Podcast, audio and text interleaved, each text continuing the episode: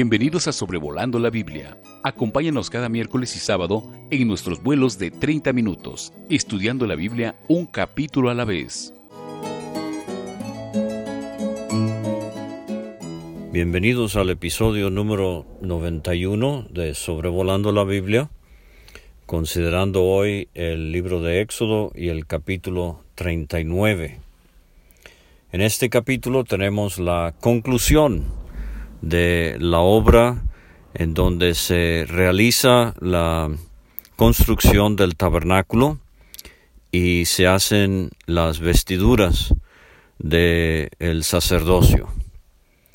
Resalta en el capítulo diez veces el hecho de que se menciona que lo hicieron conforme a lo que había mandado Jehová. Y al ver la obediencia del pueblo, eh, habiendo inspeccionado todo lo que habían hecho, eh, Moisés bendice a el pueblo de Israel. Dios aprecia mucho la obediencia.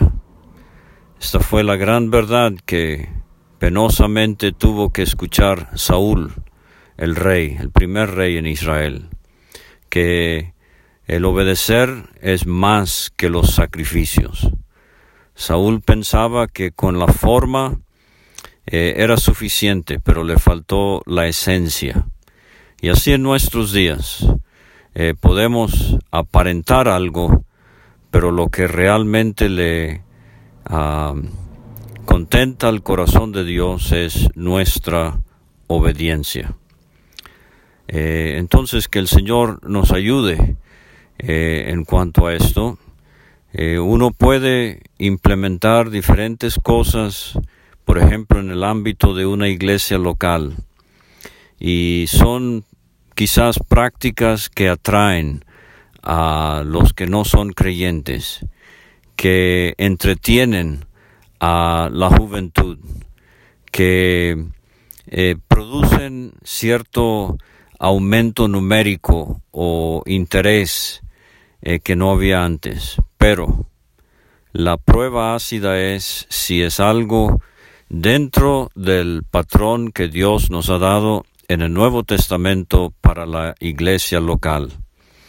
Por ejemplo, eh, cosas que aunque nos parecen positivas, no están eh, dentro de lo que Dios contempla para una iglesia que en obediencia a Él se reúne eh, en el nombre del Señor Jesucristo, bajo la guía del Espíritu Santo y en obediencia a su palabra en sujeción a los que son los pastores, sobrevedores o ancianos de la congregación.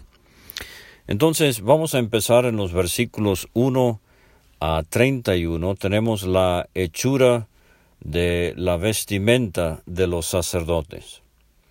Y comenzamos en el versículo 1 con eh, estos colores tan mencionados y encontrados en eh, tantas partes del tabernáculo, en los tres velos, a la entrada del atrio, a la entrada del lugar santo, a la entrada del lugar santísimo. Eh, el tabernáculo en sí era una cortina que tenía estos eh, colores y ahora lo vamos a ver en las vestimentas de los sacerdotes. Y debo decir que eh, recuerde que en la primera sección en cuanto al tabernáculo, allá comenzando en el capítulo 25, es donde tenemos las instrucciones que Dios le da a Moisés. Y cuando se consideró el capítulo 28, David Alves dijo, nos dio una detallada explicación de todas estas eh, eh, todos estos aspectos de la vestimenta del sumo sacerdote y también de los sacerdotes que ayudaban, apoyaban al sumo sacerdote. Entonces le hago esa referencia para que busque también eh, el episodio que trata sobre Éxodo 28, muy paralelo eh, en cuanto a las vestimentas, eh, aquí en el capítulo 39. Pero dice el versículo 1 del azul, púrpura y carmesí hicieron las vestiduras del ministerio para ministrar en el santuario. O sea, eh, estamos hablando de vestimentas muy hermosas, de honra, de hermosura, de mucha dignidad para lo que hacían dentro del lugar santo en cuanto a eh, el sumo sacerdote y el lugar santísimo. Y son vestimentas sagradas porque eran para uso exclusivo en este recinto llamado el tabernáculo, en donde en el lugar santísimo Dios eh, moraba entre su pueblo, eh, allí entre los querubines sobre el arca del pacto. Entonces las vestiduras sagradas son para Aarón como Jehová había mencionado o había mandado a Moisés. Aquí tenemos la primera vez que se enfatiza la obediencia cuidadosa que mostraron hacia lo que Dios le había dicho a Moisés. Pero entonces en los versículos 2 a 7 tenemos específicamente el efod, que era como un delantal que iba en la parte superior eh, del cuerpo del sumo sacerdote. Y dice el efod era de oro. Eh, esto nos habla de la eh, gloria de la deidad de nuestro Señor Jesucristo. vamos a ver al sumo sacerdote como un tipo, como una figura muy hermosa de nuestro gran sumo sacerdote, eh, el Señor Jesucristo. Entonces, eh, el oro eh, en su vestimenta nos recuerda que nuestro sacerdote es Dios y conlleva la idea de su omnisciencia, de su omnipotencia, de su omnipresencia, entre otras cosas, estos atributos básicos de Dios, en donde eh, tenemos entonces la eh, tremenda fortuna, la bendición incomparable de tener a Cristo hoy en el cielo como nuestro gran sumo sacerdote. Y dice que eh, el efod era de púrpura, perdón, de azul, que nos habla de su origen celestial del Señor, un hombre del cielo.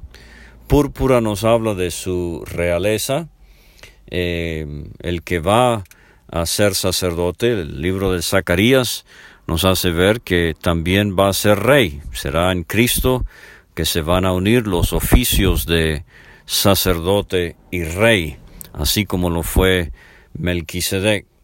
No solamente oro y púrpura, pero tenemos también el carmesí, eh, el extracto de un gusano que era machacado y nos habla de la servidumbre, de la humildad, la humillación de nuestro Señor Jesucristo. El lino nos habla de su pureza moral y todo esto de labor primorosa, o sea, eh, una artesanía muy, muy eh, delicada, muy bien hecha, muy hermosa. Hicieron las sombreras para que se juntasen y se unían en sus dos extremos. Y el versículo 3 entonces nos hace ver que el sumo sacerdote eh, tenía en el efod unas sombreras para ajustarlo allí sobre la parte superior eh, de su cuerpo. Y el cinto del efod, eh, el cinto era para ceñirse, eh, hermosamente nos hace pensar en el servicio de nuestro sumo sacerdote a nuestro favor. Hay varios versículos en el Nuevo Testamento que uno haría bien en buscar en una concordancia la palabra ceñir o ceñirse. Eh, nos habla de uno que recoge sus ropas para poder servir, pero el Nuevo Testamento le da un giro espiritual. Eh, por ejemplo, ceñir los lomos de nuestro entendimiento sería eh, controlar concentrar nuestros pensamientos para poder servir debidamente al Señor. Y este cinto del efod eh, era de lo mismo, los mismos colores, la misma eh, obra primorosa, oro, azul, púrpura, carmesí, lino torcido, y de nuevo la fórmula tan repetida en el capítulo como Jehová lo había mandado a Moisés. Y labraron las piedras de ónice, montadas en engastes de oro, con grabaduras de sello con los nombres de los hijos de Israel, y las puso sobre las hombreras del ephod por piedras memoriales para los hijos de Israel. Y aquí está la tercera vez en donde leemos cómo Jehová lo había mandado a Moisés. Ahora, estas dos piedras, una sobre cada hombro, tenían eh, grabadas eh, los nombres de las doce tribus de Israel, de acuerdo a su nacimiento, Rubén, Simeón, Leví, Judá, etc., seis nombres de tribus en una piedra, seis nombres de tribus en otra piedra. Ahora, eh, entonces, el requisito era haber nacido de Jacob y para que nuestro sumo sacerdote en una manera espiritual nos lleve sobre sus hombros, eh, necesitamos el nuevo nacimiento. Yo le pregunto a usted si ha habido un momento, cómo, cuándo y dónde usted tuvo una experiencia personal cuando aceptó a Cristo como su único, suficiente, personal Salvador. Si es así, ha nacido de nuevo y usted disfruta eh, el ministerio de nuestro gran sumo sacerdote celestial. Ahora, eh, recuerde que aunque Rubén era el mayor, el que nació primero, y aunque Benjamín fue el menor y nació de último, todos doce, y respecto de su orden de nacimiento, con el solo hecho de haber nacido de Jacob, ellos estaban en los hombros del, del sacerdote en Israel, del sumo sacerdote, así como todo verdadero creyente, hijo de Dios, es llevado en los hombros de nuestro gran sumo sacerdote, el Señor Jesucristo. Ahora, eh, esto de los hombros es interesante. Usted recuerda Lucas 15, versículo 5, el buen pastor cuando encontró la oveja perdida, gozoso la puso sobre sus hombros y se la llevó a su casa. Allí tenemos los hombros del buen pastor. Aquí en Éxodo 28 y en este capítulo 39 tenemos los hombros del sumo sacerdote. Y en Isaías capítulo 9 versículo 6, Isaías predice de Cristo el eh, admirable consejero, Padre eterno, Dios fuerte, príncipe de paz, y el principado será sobre su hombro. Allí tenemos eh, el hombro del el rey. Ahora, el hombro nos habla de fuerza. Eh, entonces, tenemos la seguridad de la salvación, en relación al buen pastor. No vamos camino al cielo eh, conforme a nuestra fuerza y expuestos a los peligros y los tropiezos y la posibilidad de perdernos, pero vamos al cielo sobre los hombros del buen pastor. Y se mantiene nuestra salvación no por nuestra propia fuerza, nos lleva en sus hombros el Señor Jesucristo. Es una afrenta a la presente obra sacerdotal de Cristo en el cielo sugerir que la salvación se pueda perder. Si así es, no es vida eterna lo que Dios nos ha dado. Vida eterna en sí eh, significa la, vida de Dios en uno eternamente y para siempre, no por mérito propio, sino eh, como fruto de la obra de Cristo y de su presente ministerio en el cielo. Y finalmente toda la responsabilidad del reino venidero recaerá sobre este el hijo de David, y sobre su hombro será el principado. Y los nombres eran grabados, no era una, algo escrito en la arena que una ola podía eh, borrar. Eh, no, no, esto era eh, algo grabado, o sea, permanente. Y lo vamos a ver otra vez, pero los nombres, no era tribu 1, tribu 2, tribu 3. Eh, como en el día de hoy no somos un número eh, para el Señor como lo es alguno quizás en su empresa o en su lugar de estudio. No somos números, el Señor nos conoce por nombre y nosotros también debemos eh, disfrutar esto que el momento de nacer de nuevo somos adoptados hijos suyos. Y alguien bien ha dicho que el Hijo de Dios se hizo el Hijo del Hombre para que nosotros los hijos de los hombres fuésemos hechos hijos de Dios. Pero entonces en el versículo 8 hasta el versículo 21 eh, eh, tenemos ahora eh, algo en relación al pectoral. Esto iba sobre el pecho, sobre el corazón del sacerdote. Era también como el efod de obra primorosa, eh, de oro, azul, púrpura, carmesí y lino torcido. En el azul tenemos expresado la gran verdad del Evangelio de Juan, en la púrpura el énfasis que le da Mateo a su Evangelio como rey, Juan como el Hijo de Dios, eh, que vino del cielo. El carmesí eh, lo vemos en el Evangelio de Marcos, el siervo perfecto, y el lino torcido nos habla de el hombre perfecto presentado por Lucas. Y el oro, atravesando estos cuatro colores, es que la verdad es que al estudiar los Evangelios podemos ver hilos de oro, como si fuera que nos hablan de la deidad de nuestro Señor Jesucristo, coigual, coeterno y coexistente con Dios. Y dice el versículo 10, eh, engastaron en él cuatro hileras de piedras. La primera hilera era un sardio, un topacio, un carbunclo. Esta era la primera hilera. La segunda hilera, una esmeralda, un zafiro, uh, un diamante. Eh, la, tercera hilera, un jacinto, un ágata y una matista.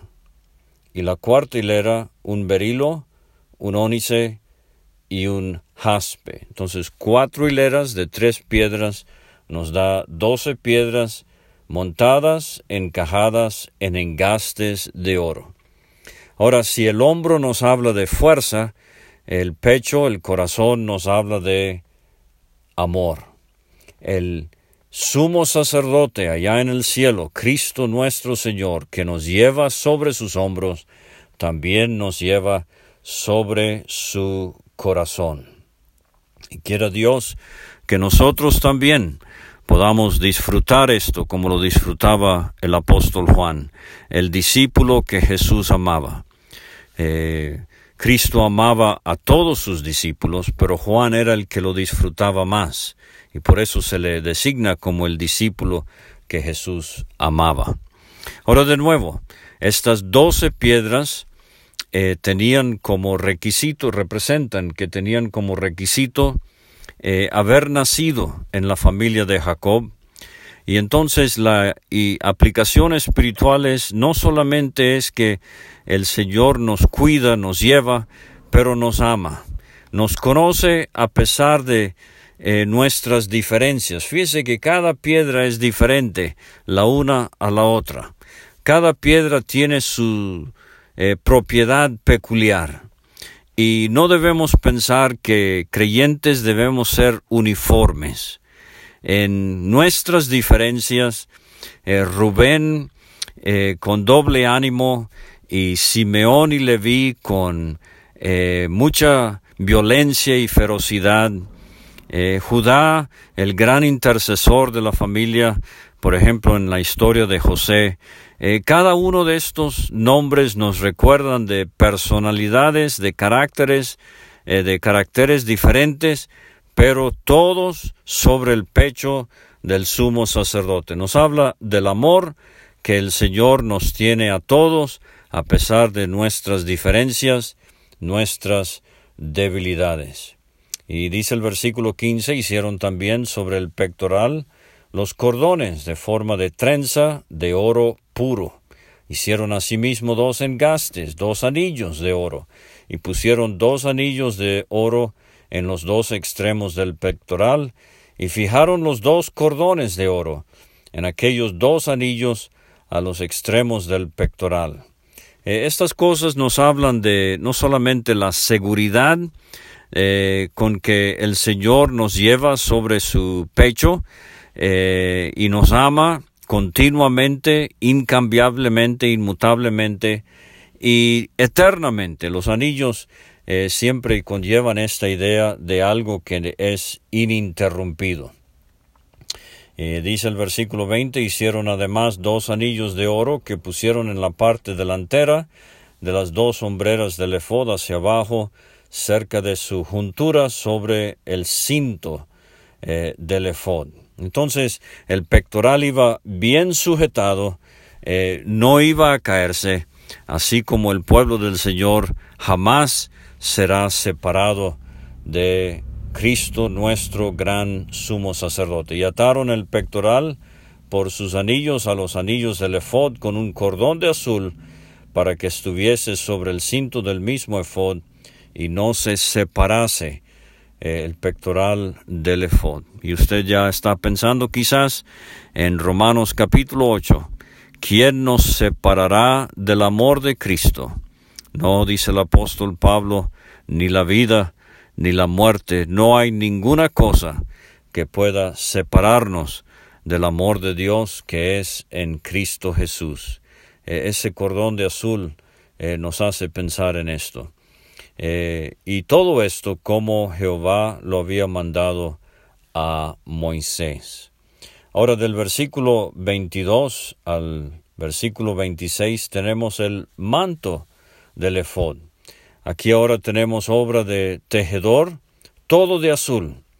Eh, entonces, eh, el énfasis del azul nos hace pensar en un hombre que es de carácter celestial. Nosotros hoy, aunque sobre la tierra, tenemos un hombre que estuvo aquí, pero que allá en la gloria nos representa.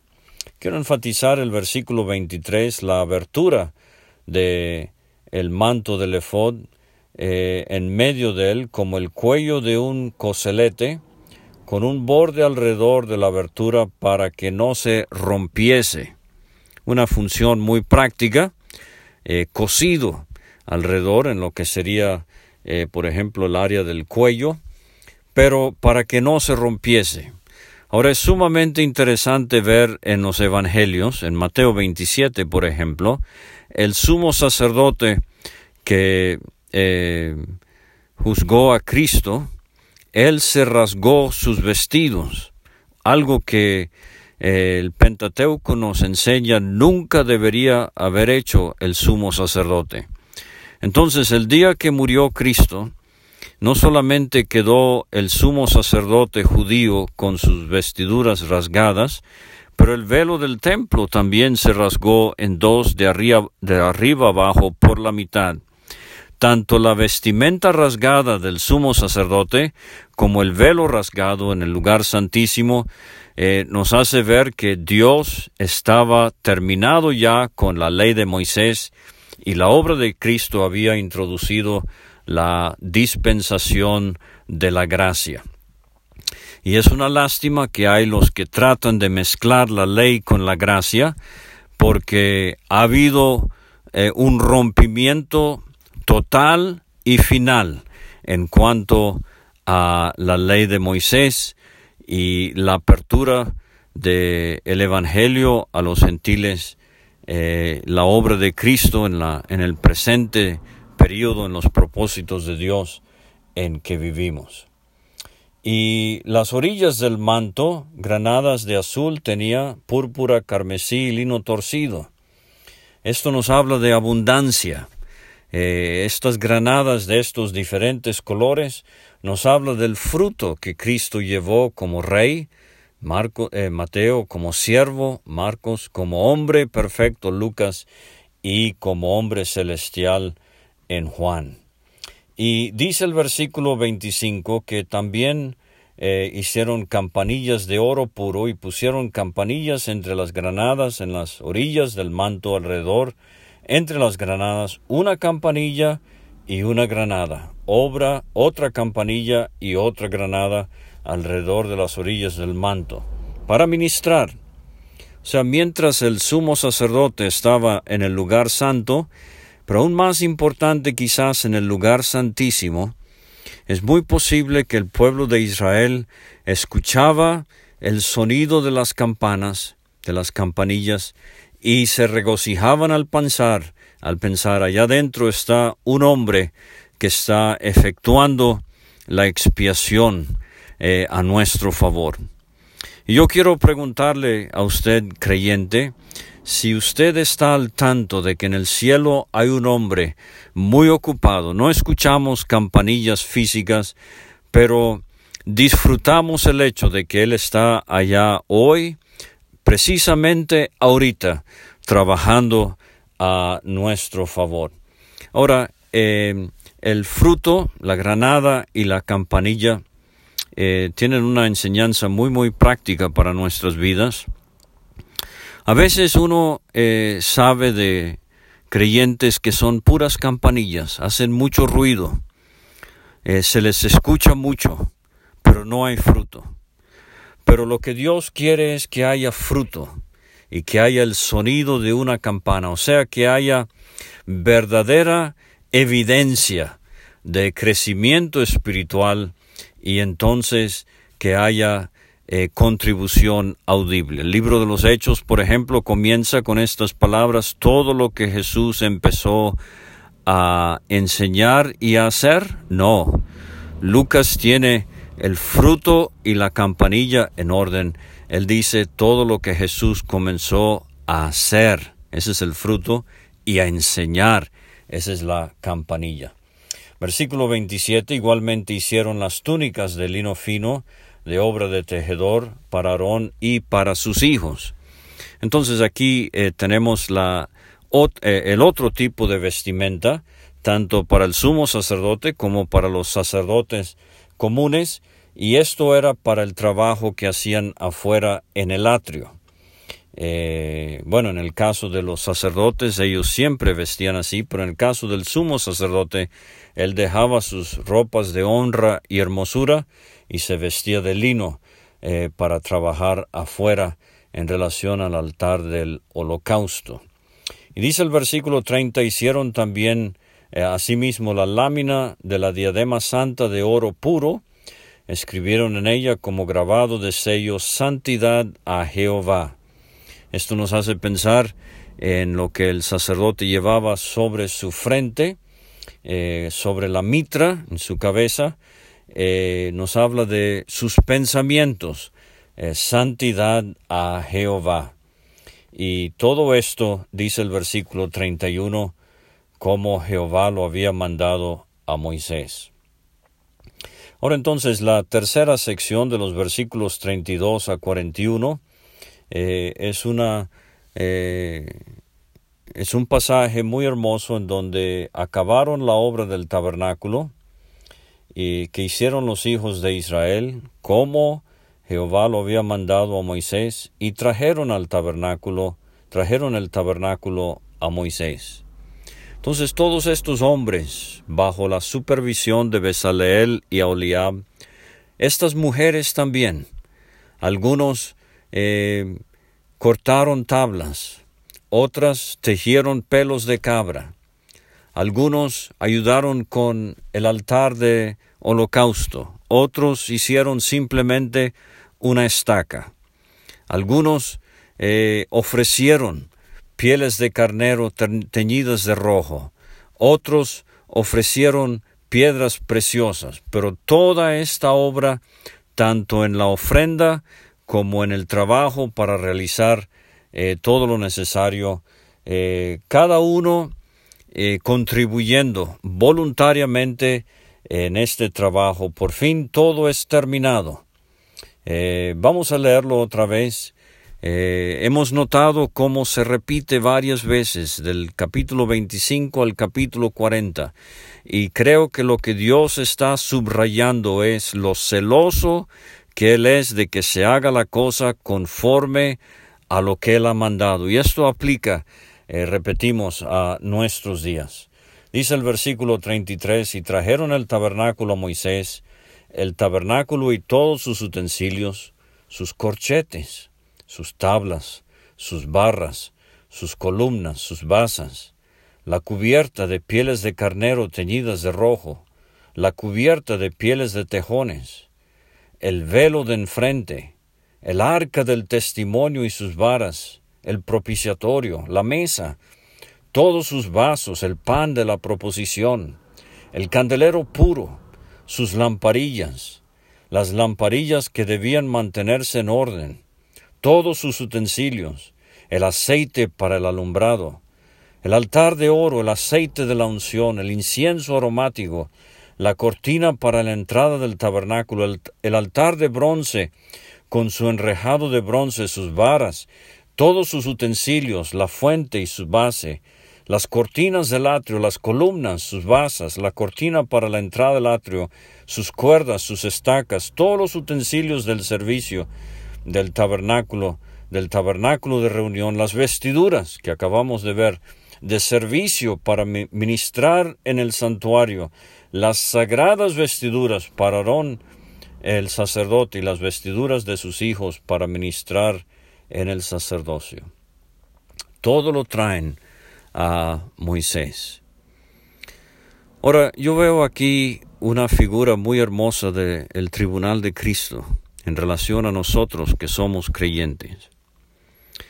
Eh, un día de estos vamos a terminar nuestro servicio para el Señor. Quizás espiritualmente hablando hayamos hecho una estaca, quizás un corchete, quizás una cortina o basas de plata o de bronce, quizás eh, contribuimos a algo muy visible como las vestimentas del sumo sacerdote o el altar del holocausto o el arca del pacto y el propiciatorio. Pero sea lo que fuere, habiendo acabado nuestra obra, se la vamos a presentar al Señor. Y yo me pregunto en las palabras del himno, ¿he de ir sin ningún fruto? que presente a mi Señor. No le llevo ni un trofeo, ni servicio de valor. He de ir sin ningún fruto. He de presentarme allí. No le llevo ni un trofeo. Yo me pregunto, y dice eh, otra estrofa de ese himno, darle todo yo quisiera de los años que perdí. Caminando en la ceguera, a Satanás los di. Pero aprendo en 1 Corintios 3 que nuestro trabajo, nuestra contribución en la iglesia local el día de hoy debe ser conforme a lo que Dios manda, conforme a lo que a Él le agrada.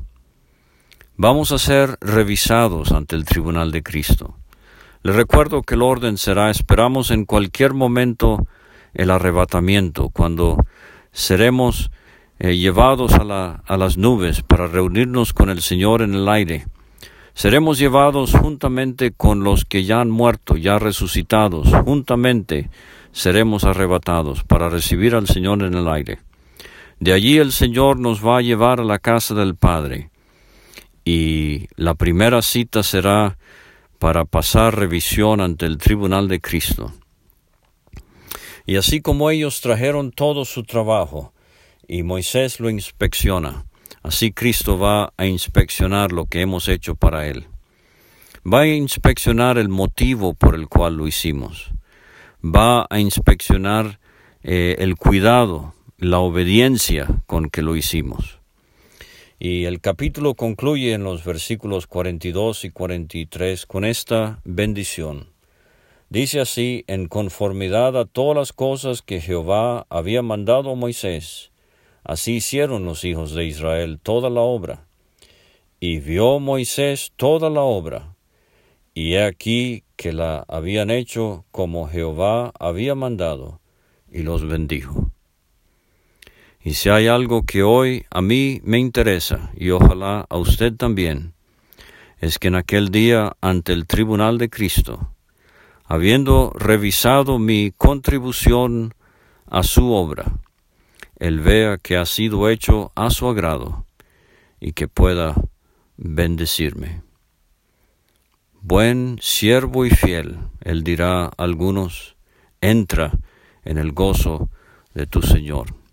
Que Dios nos ayude a, en cuanto a este capítulo 39 de Éxodo, apreciar a nuestro gran sumo sacerdote, todas sus glorias, su servicio a nuestro favor, y a trabajar, teniendo en mente el día cuando le presentaremos al Señor, aquel que con manos heridas inspeccionará nuestra labor, y qué gozo será que Él esté contento y agradecido por lo que hayamos hecho para Él y pueda bendecirnos. Que el Señor nos ayude a todos y muchas gracias por escuchar y nos vemos el sábado con el último capítulo de Éxodo, el capítulo 40. Gracias por escuchar este estudio. Escríbenos a sobrevolando la Biblia. Visita nuestra página www.graciamasgracia.com. Hasta la próxima.